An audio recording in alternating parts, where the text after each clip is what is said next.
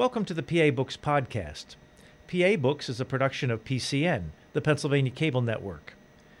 This program features interviews with authors of books on Pennsylvania people, history, sports, business, nature, and politics. While the focus is always on Pennsylvania, topics like the Revolutionary War, the Battle of Gettysburg, the Industrial Revolution, the coal and steel industries, and authors like John Updike, David McCullough, and John Grogan have a universal appeal. We hope you enjoy this podcast.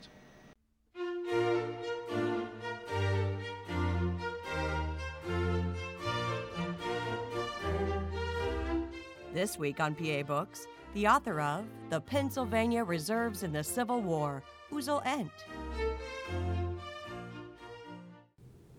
Uzal Ent, author of the book The Pennsylvania Reserves in the Civil War. How long have you been interested in the Civil War? Well, off and on for a long time. And of course, when I got involved with this book, I got interested in more depth because I needed to to properly uh, write about the reserves. Well, why'd you pick Why'd you pick the Pennsylvania reserves as a topic? Uh, okay. well, there's a couple of things. First of all, the uh, Pennsylvania reserves was uh, a history of them was written one year after they left uh, were mustered out of, of the service by a man by the name of Josiah Sypher. I have a copy of the book. It was my great grandfather's. But I knew that one of my great great uncles had been in the reserves and had commanded the 6th Pennsylvania Reserves. And as I got digging deeper, I discovered I had another great great uncle that was in the in the reserves. He enlisted in 1861 in an artillery battery, which uh, later became Ricketts Battery, and he served with them until they were mustered out in 1865. Now he was wounded along the way, but he stayed with the battery the whole time. So when he was mustered out, they made him a brevet lieutenant. I don't know whether that that was uh, you know good for him or not, but so I had two ancestors, and Josiah did a good job, and you could tell that he had kept relationship with the officers of the division all along because the book came out a year after they came off active duty. But he neglected a few things. One, he did not cover the cavalry regiment, which was part of the reserves. And there were two regiments, the third and fourth, later in the in the war, were sent to the west, to West Virginia, to a uh, to General Crook. And he, he had an expedition going across the mountain and so on. I think what I should do is tell you about how the Pennsylvania Reserves came about. Sure. Well, you know, uh, Lincoln called for 75,000 volunteers for three months. Well, all the young bucks ran down to Washington, D.C. And we didn't know at that time which way Maryland was going to go. So the, uh, the people on in the border counties got very nervous. So the governor and the legislature got together and they quickly passed an act calling for the formation of the Pennsylvania Reserve Volunteer Corps. Now, how does the reserve differ from the regular army? Well, this was just this was just their title. It had nothing to do with, with the regular army or anything else. There wasn't any reserves in those days, anyway. But that's the name they came up with. And I think originally uh, they had in mind to form a, an organization for the defense of Pennsylvania. when the outfit was first organized, it numbered just under 16,000 officers and men. It consisted of 13 regiments of infantry, one of cavalry, and one of artillery. The infantry regiments, in accordance with uh, the tables of organization and so on in the active army, there was 10 companies. Each company numbered about 100 men. It had a, a captain, a first lieutenant, and a second lieutenant. It had five sergeants, first sergeant, second, third, fourth, and fifth, and eight corporals, one through eight. And uh, actually, that organization was pretty much the same in, in uh, 1898. so there was th- there were, uh, like I said, a thousand men. It was supposed to be, but they didn't quite make it. Now the cavalry regiment consisted of 12 companies. Now I, that's not a mistake. That's what they went by, companies. And uh, the uh, companies uh, during the war in 1863, uh, Congress decreed that those those cavalry companies would henceforth be troops. But Pennsylvania said, "The heck with it, we're going to stay with company," and they did. And they kept the name of the. It was the first volunteer cavalry re- regiment, and they kept that reserves in their title. So I talk about them during the early part of the book up until uh, Gettysburg. And then I wrote a chapter strictly about the cavalry.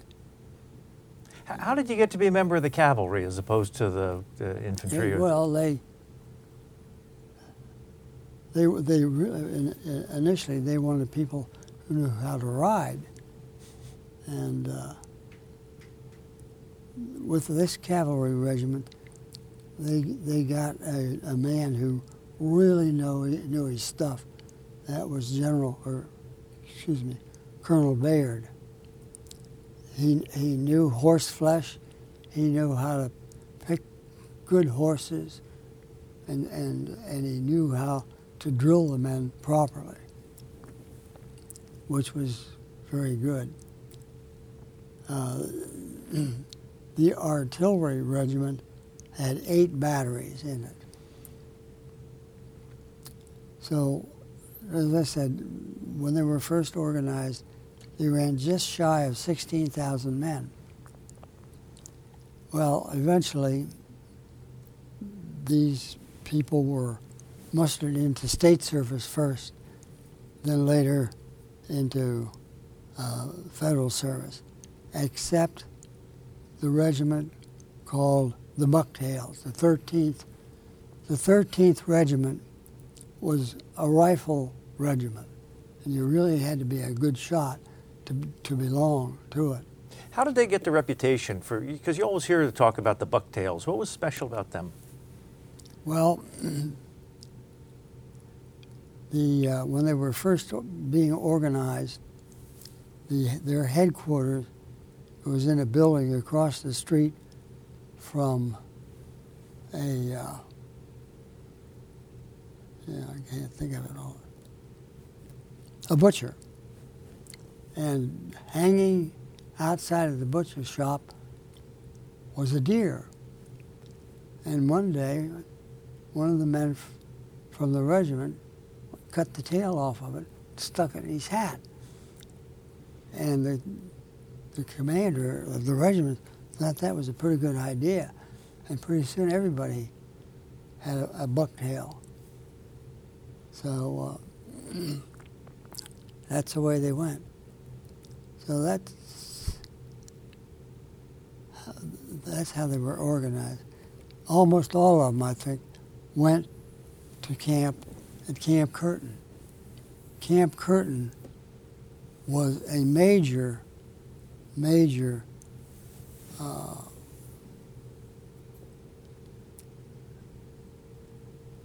training camp for the for the North. There were people who came from Pennsylvania and other states too. And uh, they. Um, how did they How did they select the officers? I mean, when they were putting Okay. together a new unit, how did they decide who among them were qualified to be officers? Well, the men, the enlisted men, voted for the officers. Now, those are the company grade officers. the field grade officers, the ones on the staff and command of the regiment, they were elected by the off the, the, the lieutenants and captains.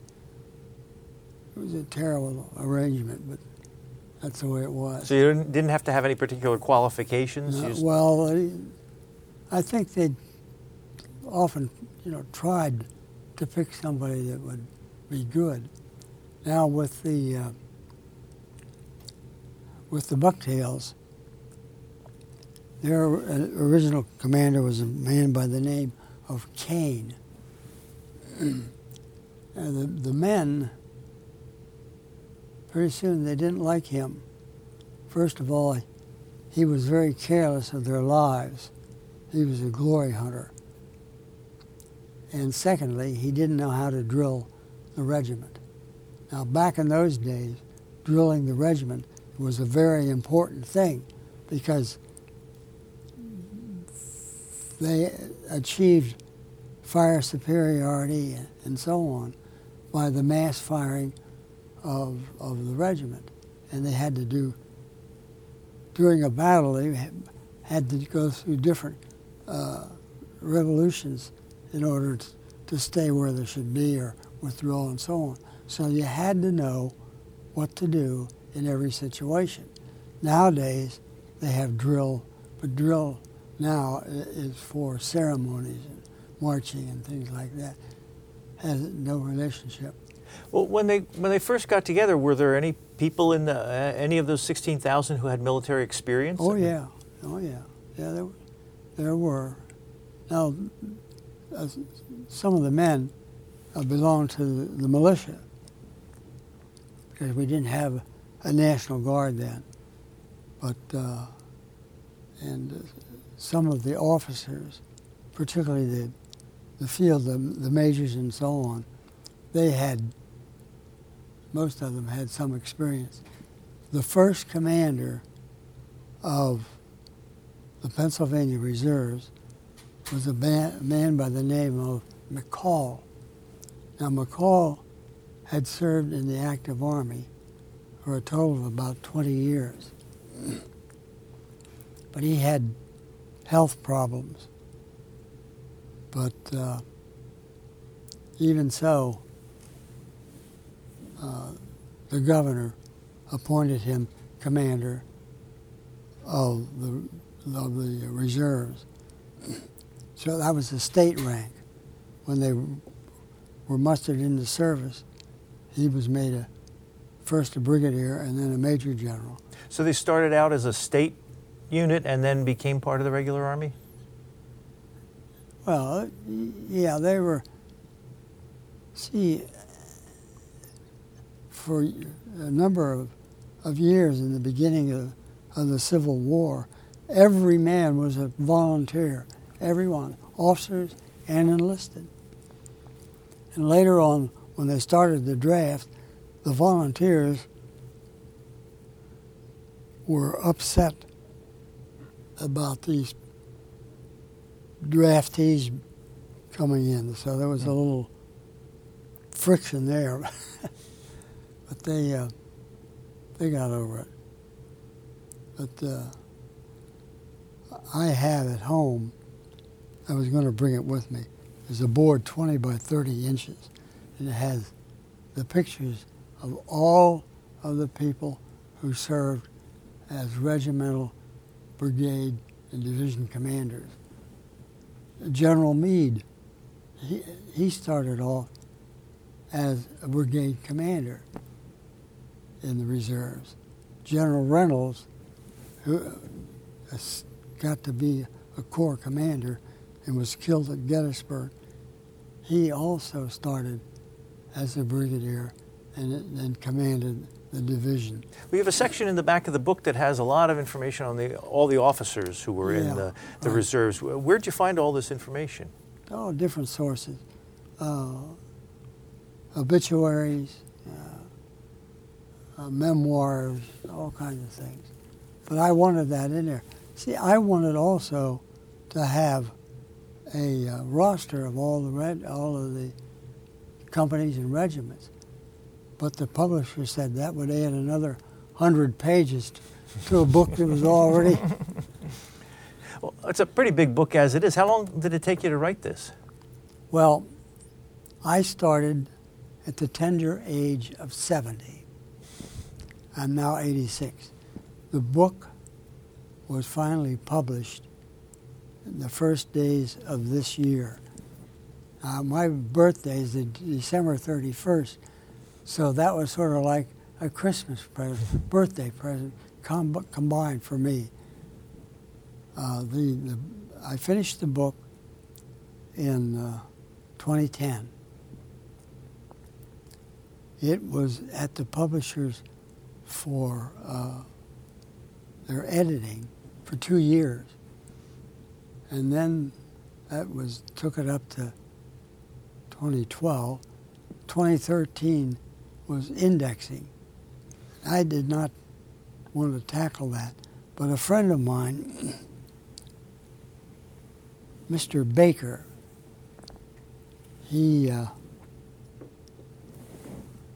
he is at the uh, U.S. Army Military History Institute, and he's a retired. I think he was a sergeant major in the Air Force. He did a real, real neat job. He wouldn't take any money, nothing, nothing. And I know it took an awful lot of work. Mm-hmm. So, oh, and one other thing I wanted to mention. There was a number of chapters that I sent to people who I thought were pretty much experts in that particular area. Uh, there was uh, John Michael Priest. Uh, he reviewed my chapter on uh, Antietam and uh, the Battle of South Mountain, which preceded that. a fellow named Pfanz, I may have pronounced the name wrong. Oh, Harry Pfanz. Right, Yeah, he's been on this program. has he? Mm-hmm. I don't, I- I can't find his address. But at any rate, he reviewed Gettysburg for me. Uh, John Hennessy was checked out my Bull Run, and uh, Frank O'Reilly did the Fredericksburg. I told each of them, I said, I want a, a completely objective, you know, view of the thing. Well, boy, were they ever objective. I'll tell you, if when you write something and somebody f- faults it, you better be ready to take it. And, and they, they, they really did help a lot. So you did a lot of rewriting. Yeah, I, I did a lot of taking out. I, I, I spent too much time talking about the battle in general, for example, and uh, and that that was true. Oh, another one was uh, William Williams, who's local here, Mhm. Bill Williams. He reviewed one of my chapters for me too. Now their reward in each case was a copy of the book. you see, I was I wasn't going to say this, but it's true. the books that I write are heavy. So when you get done reading them, you can use them as a doorstop. but uh, well, I want to ask you about something you, you mentioned earlier. You said that that they they were considered three month men when they first signed up. No, no, no. In the beginning, mm-hmm. Lincoln called for 75,000 men to serve for three months. Oh. Now, these people agreed to serve for three years. Mm. What did they expect when they signed up? Why were they signing up? I think most of it was, was patriotism. And, you know, they, uh, they wanted to represent their state. the thing about the reserves is, it, you know, it's an all Pennsylvania out, was an all Pennsylvania outfit. and they came from all over the state, the most remote areas down into Philadelphia, Pittsburgh, and so on. One group uh, floated down the west branch of the Susquehanna in a raft. And they, they showed up, you know, in all different outfits. Did they, did they keep people from the same towns, the same parts of the state together, or did they mix them up? Well, they, they kept them pretty much together. For example, the uh, 7th Pennsylvania, a lot of them came from Mechanicsburg and, in the area around there. Others came from up around uh, Bloomsburg and so on. So they, they, they represented a, a, a small area, each, each company. Well, you brought along a hat that they uh, that is a replica of the ones they used there. Can you talk about that? Yeah. Uh, yeah, this is a very authentic copy. Now, this horn there, that was the insignia of the infantry in those days. Now, I, I decided I would use the, the Pennsylvania Reserve numbers on the hat. So this is the 6th Pennsylvania Reserve. Mm-hmm. On the top here is a division insignia. It actually represents the 3rd Division of the 5th Corps. See, they had, they had each corps had three divisions. The first one was, their insignia was red, the second one white, and the third blue. So by 1863, that's what they had. You don't mind if I try that? Oh, go ahead. Did they? Can you talk about the the colors, the units' colors, and and who designed them and why they were important? Well.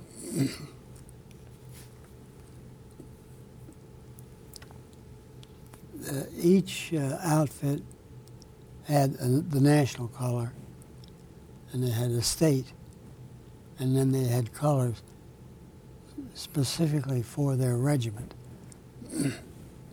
now, you know, in those days, uh, there was so much noise and so on that oftentimes, particularly a regimental commander, had hard time communicating.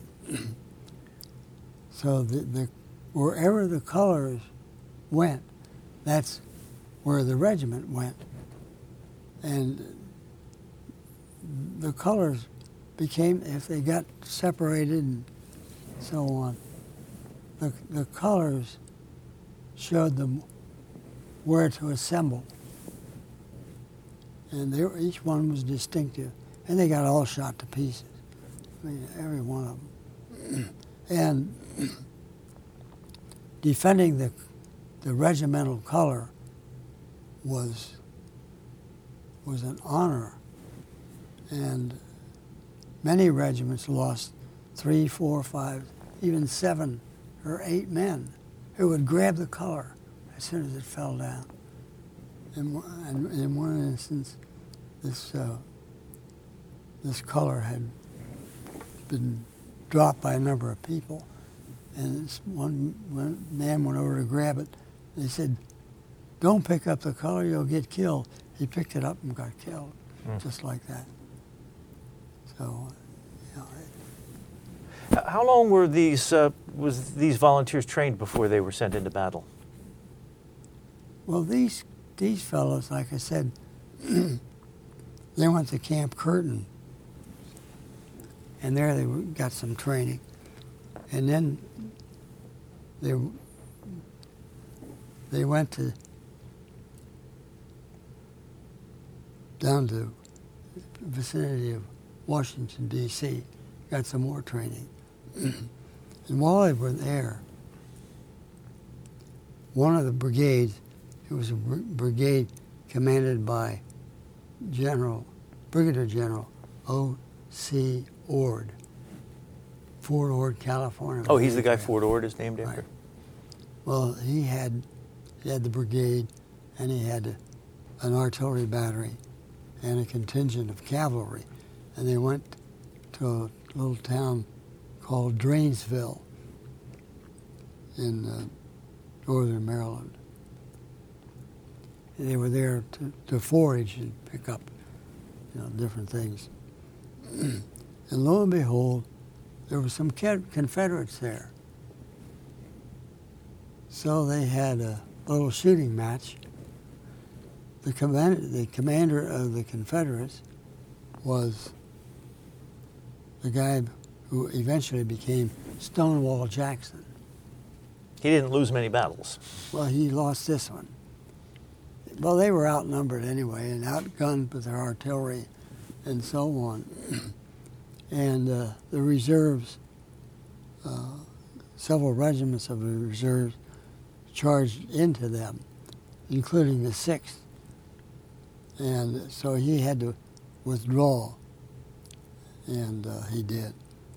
And I, I don't know how many how many wagons load of, of stuff that they got there.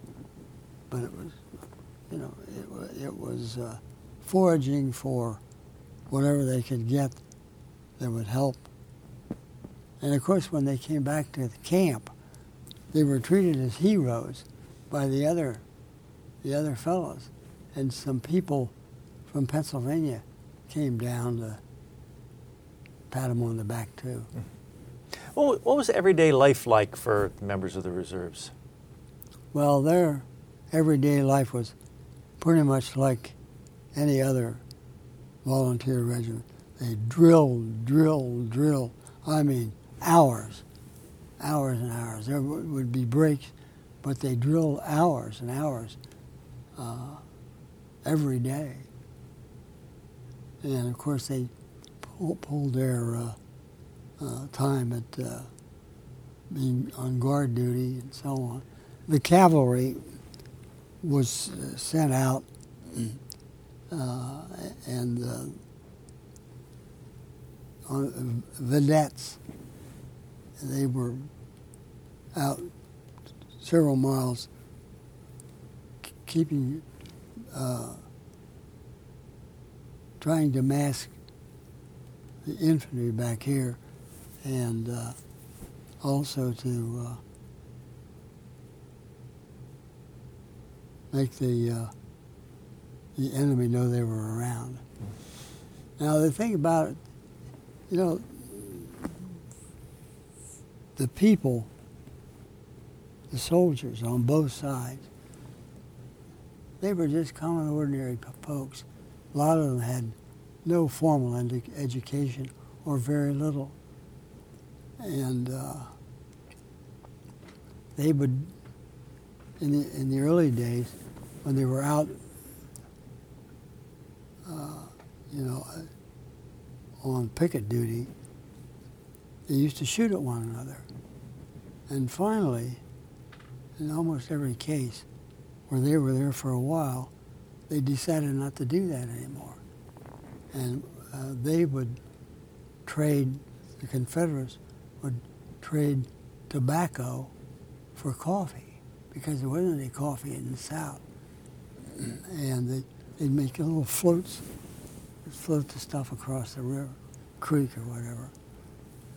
What did the officers do about that? They didn't like it most of the time. because it, it really underlined or under undermined uh, discipline and uh, their willingness to shoot at one another. Hmm. Both But- sides. Before we get, uh, the, the reserves were involved in a lot of major battles in the war. But before we get into those, I want to ask you about yourself a little bit. You are retired military. Yes. What's your background? Well, when I was a little kid, my uncle, who had graduated from West Point, was an Army officer, and I wanted to be like him. I always had great respect for him, and I still do. So he was my inspiration. Well, I uh, I went to West Point and failed. I failed in German, which is okay. But, uh, you know, uh, strange things happen to me sometimes. And when I left the academy, I was given a letter of recommendation for officer candidate school. Well, I went to Susquehanna University for a year and a half, and I took this paper down to a recruiting office. I said, Is this any good yet? They said, Yes. So I went to OCS. There was a six month course in that day. And uh, I graduated and was commissioned 15, mo- 15 months before my West Point classmates. You joined the Army in 1946? 45. Oh, 45, but right at the end of the war or after the end of the war? No, it, it was the, the war for the purpose of the uh, victory medal. The war lasted until December 31st, 1946. Oh, Now, I enlisted in what they called the Army Specialized Training Reserve Program. Now, this was before West Point. and uh, you could enlist in that at the age of 17, which I did. And what, what would happen is, once you became 18, they could call you to active duty. So I went through that again before West Point. so the Army was still recruiting as far as as late as late 1945 and 1946? 45 anyway. Mm-hmm. So that's, you know, because of that, technically, I'm a World War II veteran. I, I didn't believe it, but they showed me. But at any rate, I was commissioned in, in uh, September of 1949. I went to the infantry officers basic course. I got married and I left for Japan. But uh, when I was when I was at the basic course, back in those days they used to take the the senior class and fly them to different army posts, major posts. and they flew my class into Fort Benning where I was stationed. And they were located only a short distance. So this one day I went up there to where they were located and walked behind this one guy. I said, suck up that ponderous gut, Mr. Eichhorn. He turned around and he said, You're the usually, old home week. I had a, you know, once a classmate, always a classmate. And I have kept my relationship with the class ever since. Of course, there are not too many of us left anymore. You were in Korea for a time. Yes, uh, the Korean War started while I was in Japan. Coincidentally, my wife was supposed to come over to Japan at the time. Her, we had waited the six months, but she never got there. Yeah, I was in in Korea in the in the infantry, and again, different things happened to me that didn't happen to other people. The tour of duty in Korea was a year. And I was I was sent home in ten and a half months. There wasn't there wasn't any question about leaving. You know, I I wanted to stay one night, one more night with the outfit. A man that I knew did just that and was killed. So. How long did you stay in the Army? Well, I left active duty in 1953. Now, I, when I came back from Korea, you could pick almost any place you wanted. And I knew if it, uh, if it was around here somewhere, I'd have relatives on my doorstep or I'd be on theirs. So I picked Fort Jackson, South Carolina. you see, my wife and I had had no chance to know one another. Mm. And I had two good years there. And they sent me to uh, Europe, and there I was assigned to the 28th Infantry Division. and uh, at the time, there were two 28 divisions. There was one on active duty, and there was another one starting back here in Pennsylvania, and that was called 28th Infantry, Infantry 28th Infantry Division, National Guard of the United States. So I resigned the Army in December of 53 and I joined the Pennsylvania National Guard 28th Division in March of 54 and I stayed with them until the end of November of 1980. 21 of those years I was full time. It was like being tr- on active duty but never being transferred. I was over here at the Harrisburg military post all that time. now, originally, the division commander, shortly after I, I joined up, he called me into his office. It was on the second floor of the armory. He said, come over here to the window, Lieutenant. So I went over, put his arms around me. I knew, oh, I'm trouble now. He said, you see that company down there? I said, yes, sir. He said, how'd you like to command that company? I didn't answer him right away. He said, I'll tell you what I'll do. He said, if you take command of that company and do a good job at annual training, I'll promote you to captain. Well, we went that summer to summer camp in September. I was a captain.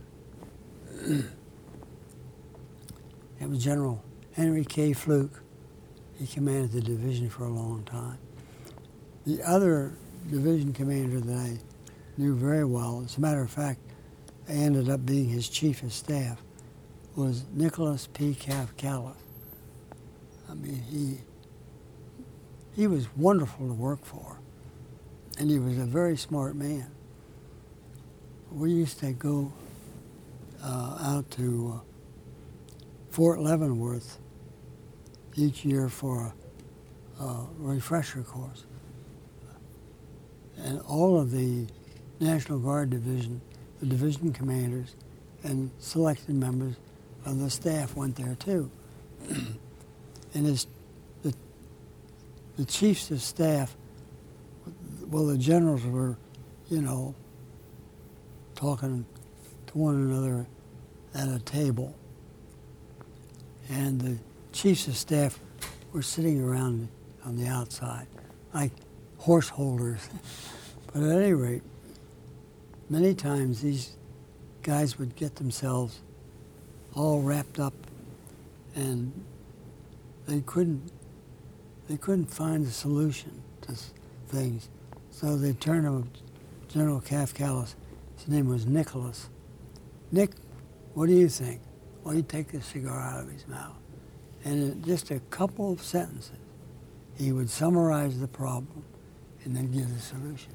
It was there all the time. But not one of them had discovered it. I, like I said, he he was a very good general uh, on, on many scales. He he just recently died in, in his 90s. And you were in the army until 1980? Well, in, in the in the guard, mm-hmm. full time, yeah, till 1980. I had, like I said, I had my moment in the sun. It was, they were mo- most all were good years. The bad years were, well, the bad year was Korea. You know, I, d- I did not suffer from this post, whatever it is.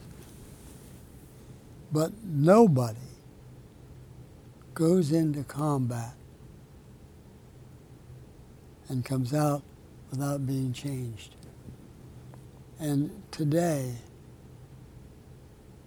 I'm sitting there minding my own business, and something from Korea pops up in my mind. And that's the way it is. That's the way it's been all those years. Mm. I, you know, I had a lot of men killed in my platoon. As a matter of fact, the first day of battle, I lost 12 out of 36. And uh, that was about the 20th of, of uh, July. The 4th of August, the Marines came in and they relieved us. And at that time, I was reduced to three four-man squads. So, hmm. but. Uh, well, getting back, getting back to your book, yeah, wanna, okay. yeah, before yeah, we run out of time, I want to talk about a little of that because they were involved in a lot of major battles. But what was the first time they were involved in a, what's considered a big battle? Well, the the first battle for them as a division was at Mechanicsville. Now, uh, two of the regiments were not there. They only, they had 11 regiments there. And uh, they did a real good job.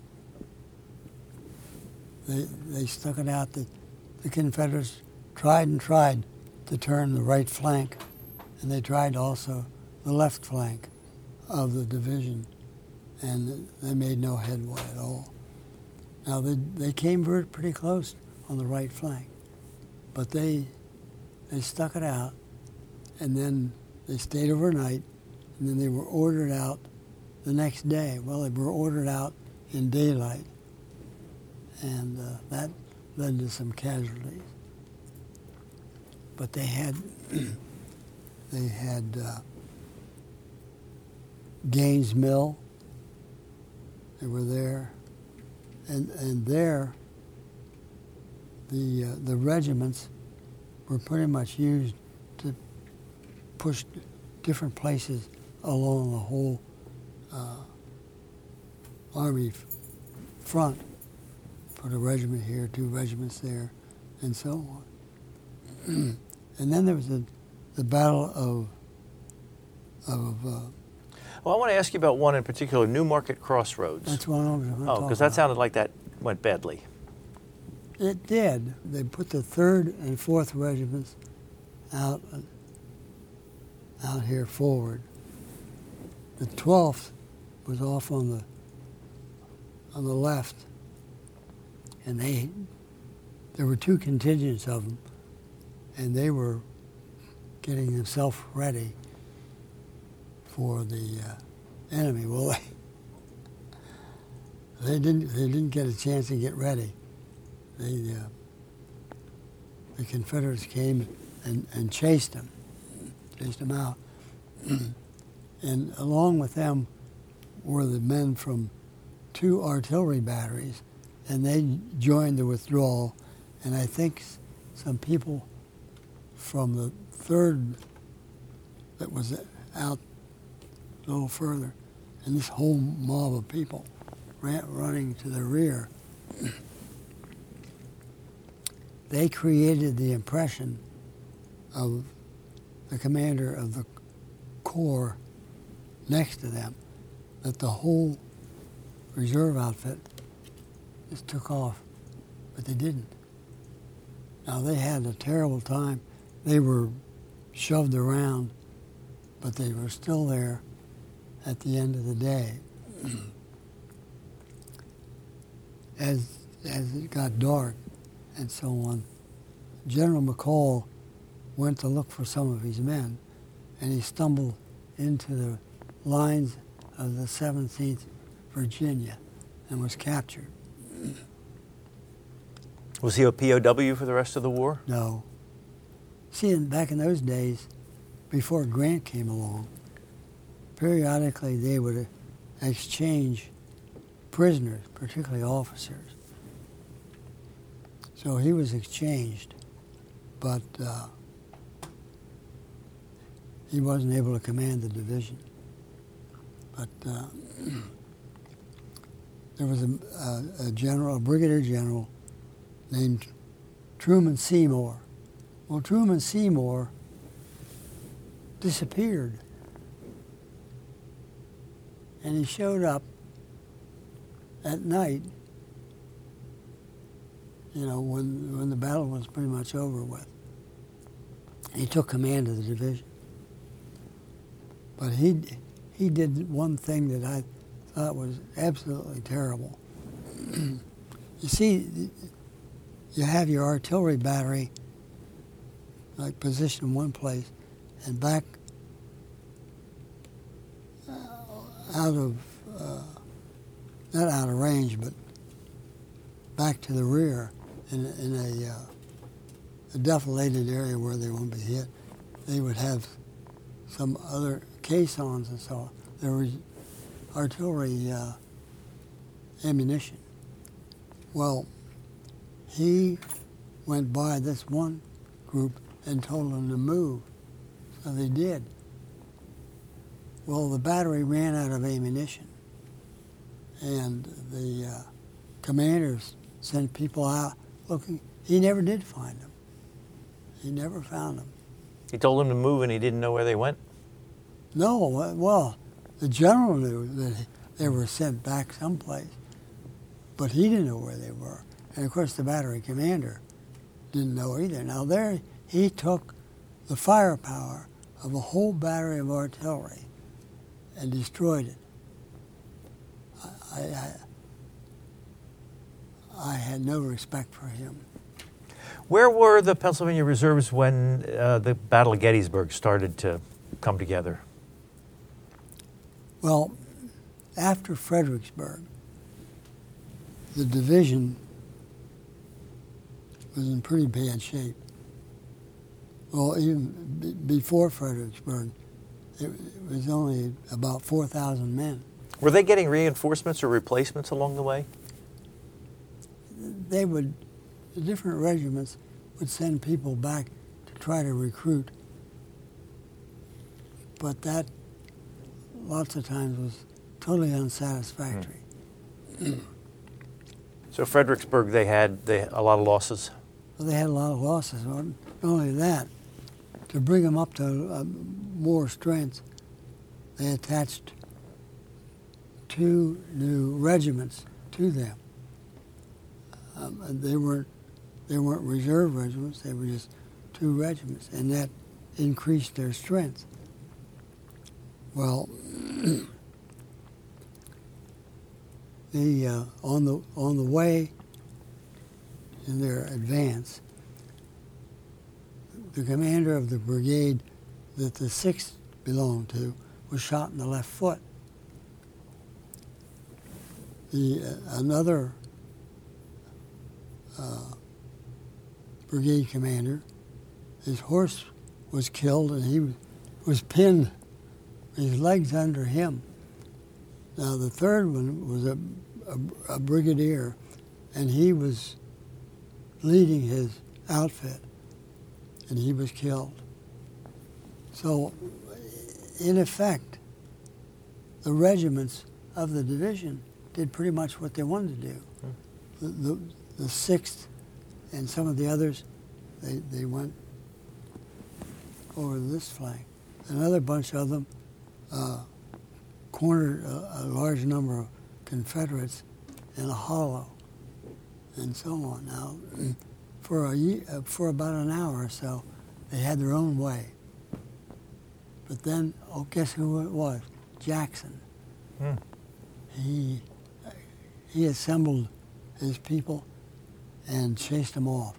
This one guy said that they left that hill faster than they did when they climbed up it. Now, you have a letter in here that, uh, if I can find it, that's a request um, from the Pennsylvania Reserves to be allowed to go to Gettysburg.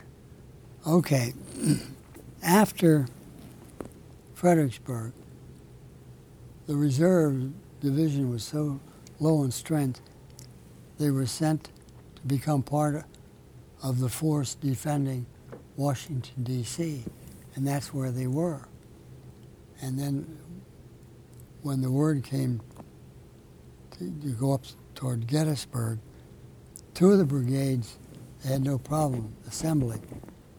The, the other brigade, they wanted them, and the commander of the troops at Washington said, no, you can't have them. the division commander was so outraged, he wanted to court, have the guy court-martialed. Well, instead he got a letter, not from this fellow, but higher up. The letter said that those, in effect, that those regiments were no part of the Pennsylvania Reserves. Well, they were. It was the 3rd, 4th, uh, 7th, and 8th regiments.